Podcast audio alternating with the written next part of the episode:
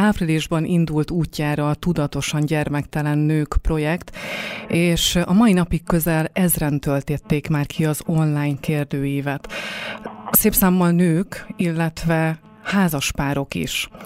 Rácz Laura Lebeka, kulturális újságíró a vendégem, aki ennek a projektnek a kitalálója, és vele beszélgetek most arról, hogy miért is tartotta fontosnak azt, hogy erről a témáról beszéljünk, a tudatosan gyermekmentes vagy gyermektelen nőkről, illetve a személyes interjúk során, mert hogy személyes interjúk is készültek, nem csak egyedülálló nőkkel, hanem párokkal is, és hogy mit tudunk meg tőlük, ők miért választották tudatosan ezt az életformát, illetve milyen stigmákkal, nehézségekkel szembenézniük.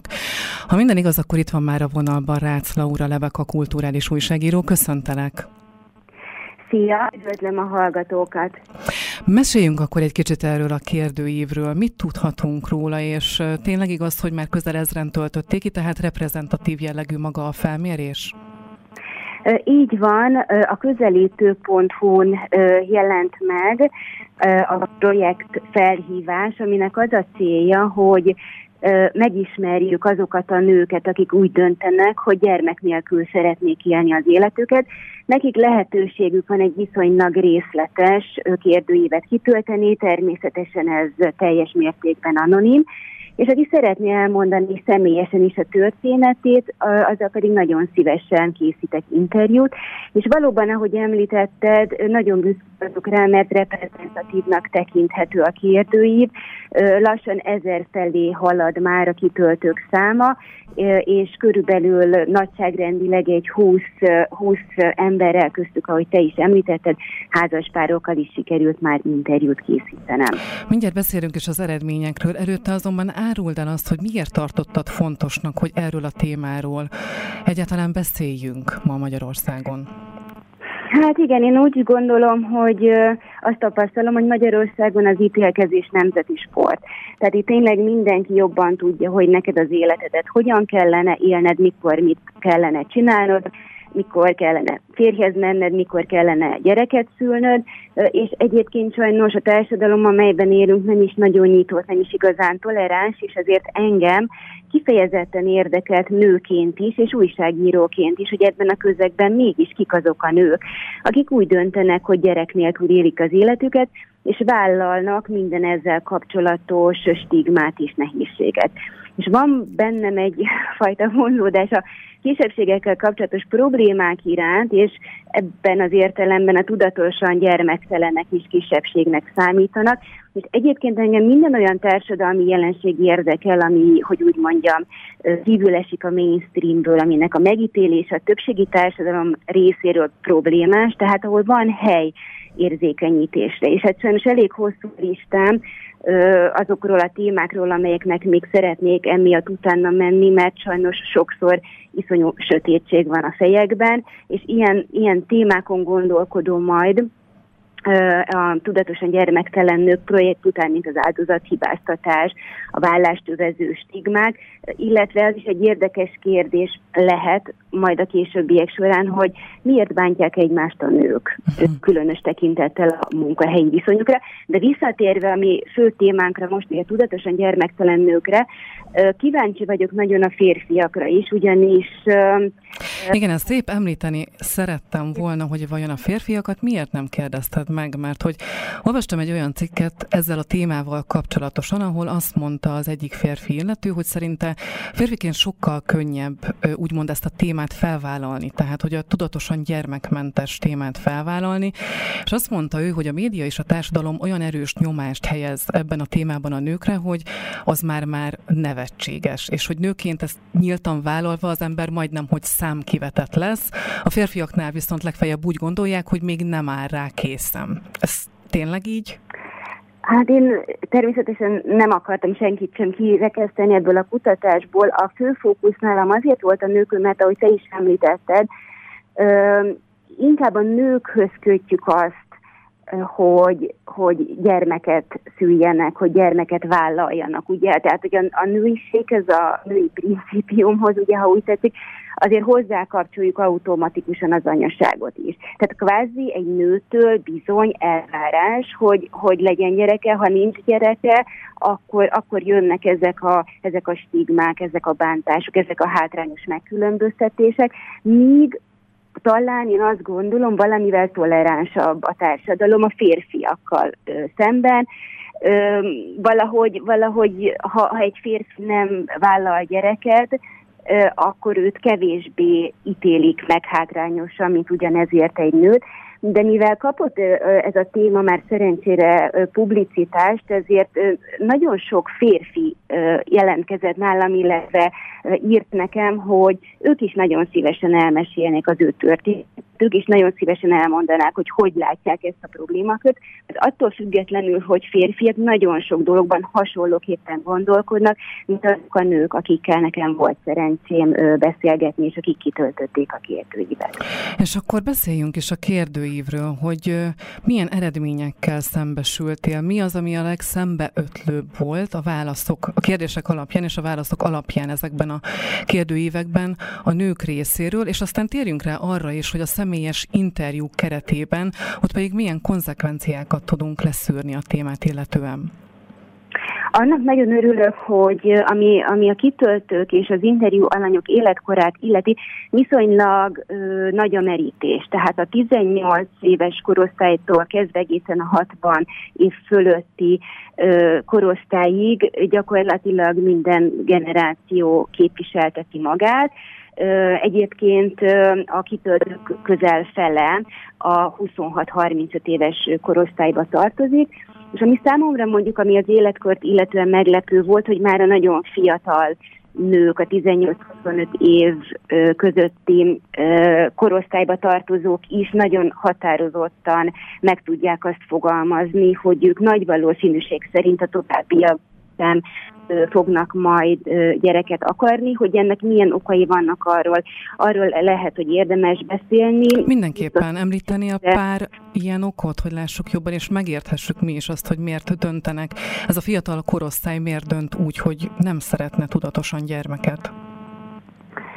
Hogyha rangsoroljuk az okokat, akkor, akkor abszolút viszi a pálmát az, amit úgy lehetne megfogalmazni leginkább, hogy az anyai ösztön hiánya. Uh-huh. És ezt ugye nagyon sokféleképpen körül lehet írni. Ugye volt, aki azt mondta, hogy benne ez egy ilyen teljesen természetesen meglévő, belülről fakadó érzés, hogy, hogy ő nem akar. Volt, aki már nagyon korán meg tudta ezt fogalmazni magában, mert már gyerekként sem nagyon jött ki a gyerektársasággal, és volt egy interjú alanyom, aki viccesen úgy fogalmazott, hogy ő már az édesanyja méhében tudta, hogy nem fog akarni, mert őt egyszerűen idegesítik a gyerekek, és 7 percnél tovább nem bírja velük. Van, van akit taszít ez a, ez a terhesség, és szoptatás szent háromsága, ez egy, ez egy idézet. Egyébként ez több, több helyen is előfordult, ugye nagyon sok nő számára a babaillat, az egy varázslatos dolog, az maga a mennyország, és hát vannak olyan nők, akik, akiket ez, ez viszont kifejezetten taszít. És mi van azokkal a nőkkel, akik értem egy oldalról, hogy valaki nem szeretne gyermeket nemzeni, de mi van azokkal a nőkkel, akik úgy élnek párkapcsolatban, hogy a párjuk révén esetleg egy gyerek van a családban. Ilyen kérdéskört vizsgált a kérdőíved, és erre kaptál választ, hogy ők hogy állnak ehhez a kérdéshez? Indirekt módon ugyanis ö, a kutatásom tapasztalata azt hogy azok a nők, akik gyermek nélkül ö, élik az életüket, és ez egy tudatos döntés, tehát nem betegség áll a dolgok hátterében, hanem, hanem valóban ez egy, ez, egy, ez egy döntés kérdése, vagy egész egyszerűen ez a természetes nekik, hogy gyermek nélkül élik az életüket. Ők ezt annyira olyan veszik, hogy, hogy nagyon ritka az, hogy hogy olyan, ö, olyan társuk legyen, vagy olyan, olyan párjuk legyen, ö, aki, aki szeretne gyereket, vagy akinek már ö, van gyereke. És egyébként még a korábbi kérdésedre visszatérve, ami még meglepő volt, és, és egy nagyon örömteli dolog, az az, hogy hogy a, a kérdőívet kitöltő nők jelentős része, tehát több mint kétharmad a házasságban vagy párkapcsolatban él. Tehát ugye azért manapság szokták mondani, nem könnyű párt találni, illetve nem könnyű a megfelelő társat megtalálni, és lehetne ez a, a child-free életmód egy nehezítő tényező, vagy, vagy a pártalálás kerékkötője, de szerencsére azt mutatja a kutatás, hogy itt azért egymásra tud találni az a, az a, az a férfi és nő, illetve a pár tagjai, akik hasonlóképpen gondolkodnak erről, hiszen ugye ha belegondolunk, ez egy nagyon, nagyon sarkalatos kérdés, mert hogy most akarunk gyereket, vagy nem, legyen vagy ne, legyen gyerek, ugye ez nem egy olyan kérdés, amiben kompromisszumot lehetne kötni. És azt még azt gondolom, hogy sokan, akik most talán esetleg hallgatják ezt a műsort, vagy olvasták már magát a veled készített interjúkat, kicsit szkeptikusan állhatnak magához a témához, mert hogy felmerülhet az bennük, hogy ó, hát jó-jó, 20-as éveid végén, 30 éve, 30-as éveid elején, még persze, hogy így gondolkodol, hogy nem szeretnél gyereket, de majd úgy is meggondolod magad, tehát, hogy ez is egy ilyen el nem fogadott igazából vallási tézis lehet, illetve különböző stigmákkal is ezeket a hát nőket, illetve párokat elláthatjuk. De mi az, amit tapasztaltál, illetve a személyes interjúk során Mik azok, amik, amik szembeötlőek voltak azzal kapcsolatosan, hogy stigmákkal illetik ezeket a nőket, esetleg a párokat, valamint hogy elbagatelizálják magát a kijelentésüket? Uh-huh. Ez igen, visszatérelem volt, illetve azt gondolom, talán nem is volt olyan interjú alanyom, akinél ne fordult volna elő, hogy önzőséggel vádolják meg, csak azért, mert nem vállal a gyereket, és ahogy te is említetted, a másik ez a az az infantilizálásnak a jelensége, hogy kvázi nem hisszük el arról a nőről, aki nem akar gyereket, hogy ő egy érett, felnőtt személyiség lenne, aki képes meghozni egy ilyen döntést, és valóban nagyon sokszor elhangzik az, hogy majd meggondolod magad, fiatal vagy, még majd ö, a fejed lágya majd, hogyha megtalálod a megfelelő partnert, és itt egy interjú alanyom jut eszembe, aki, aki úgy nyilatkozott, hogy ő a szüleivel 22 év, ö, bocsánat, ő a szüleivel felnőtt korában közölte ezt a döntését, hogy, hogy nem szeretne gyereket, és, és azt mondta, hogy még mindig nem hiszik el, csak hogy közben eltelt 22 év. Hát, hogy ezzel uh, nyilván nehezen, hogy nehéz mit kezdeni. És igen, említheted a bélyegeket, a stigmákat, nyilván Dunát lehetne rekeszteni, de, de azért vannak ilyen visszatérő panelek, amiket ezek a nők megkapnak, ugye egészen onnantól, hogy tehát a gyerek az élet értelme, ez a természet rendje, kiviszi tovább a nevet, ki gondoskodik rólad ö, ö, időskorodban, karrierista vagy, hülye vagy önző, vagy micsoda nő vagy te, miattad fogy a magyar genetikai hulladék, vagy pokolra jutsz, és, és, és, és tényleg sorolhatnám a, a picit nevetségesnek ható megjegyzéstől kezdve az egészen durva bántásokig azt, hogy, hogy milyen, milyen, milyen bélyegeket kapnak, akik, akik, akik egyszerűen csak úgy döntenek, hogy ilyen vagy olyanoknál fogva nem szeretnének gyereket. Szerinted miért tartották fontosnak a kitöltők azt, hogy, meg hát ugye a közel ezer kitöltő is elmondja azt, hogy fontosnak tartották, hogy erről a témáról beszéljünk, de mivel indokolták ezt a kitöltő személyek? Hogy a személyes interjúk során kiderült azt, hogy, hogy miért vállalták azt, akár névvel vagy név nélkül, de hogy ennyien kitöltsék ezt a kérdőívet? Hát azt hiszem, hogy erre, erre az, a, az a válasz, és az volt számomra is a visszatérő válasz az interjúk során, hogy miért érezte fontosnak, hogy beszélje róla, mert egyszerűen a kutya nem volt rájuk kíváncsi. Uh-huh. Egyfelől, tehát, hogy nagyon keveset beszélünk erről, és nagyon sokak igénye az, hogy kerüljön be ez a közbeszédbe, mert egész egyszerűen ez a jelenség létezik.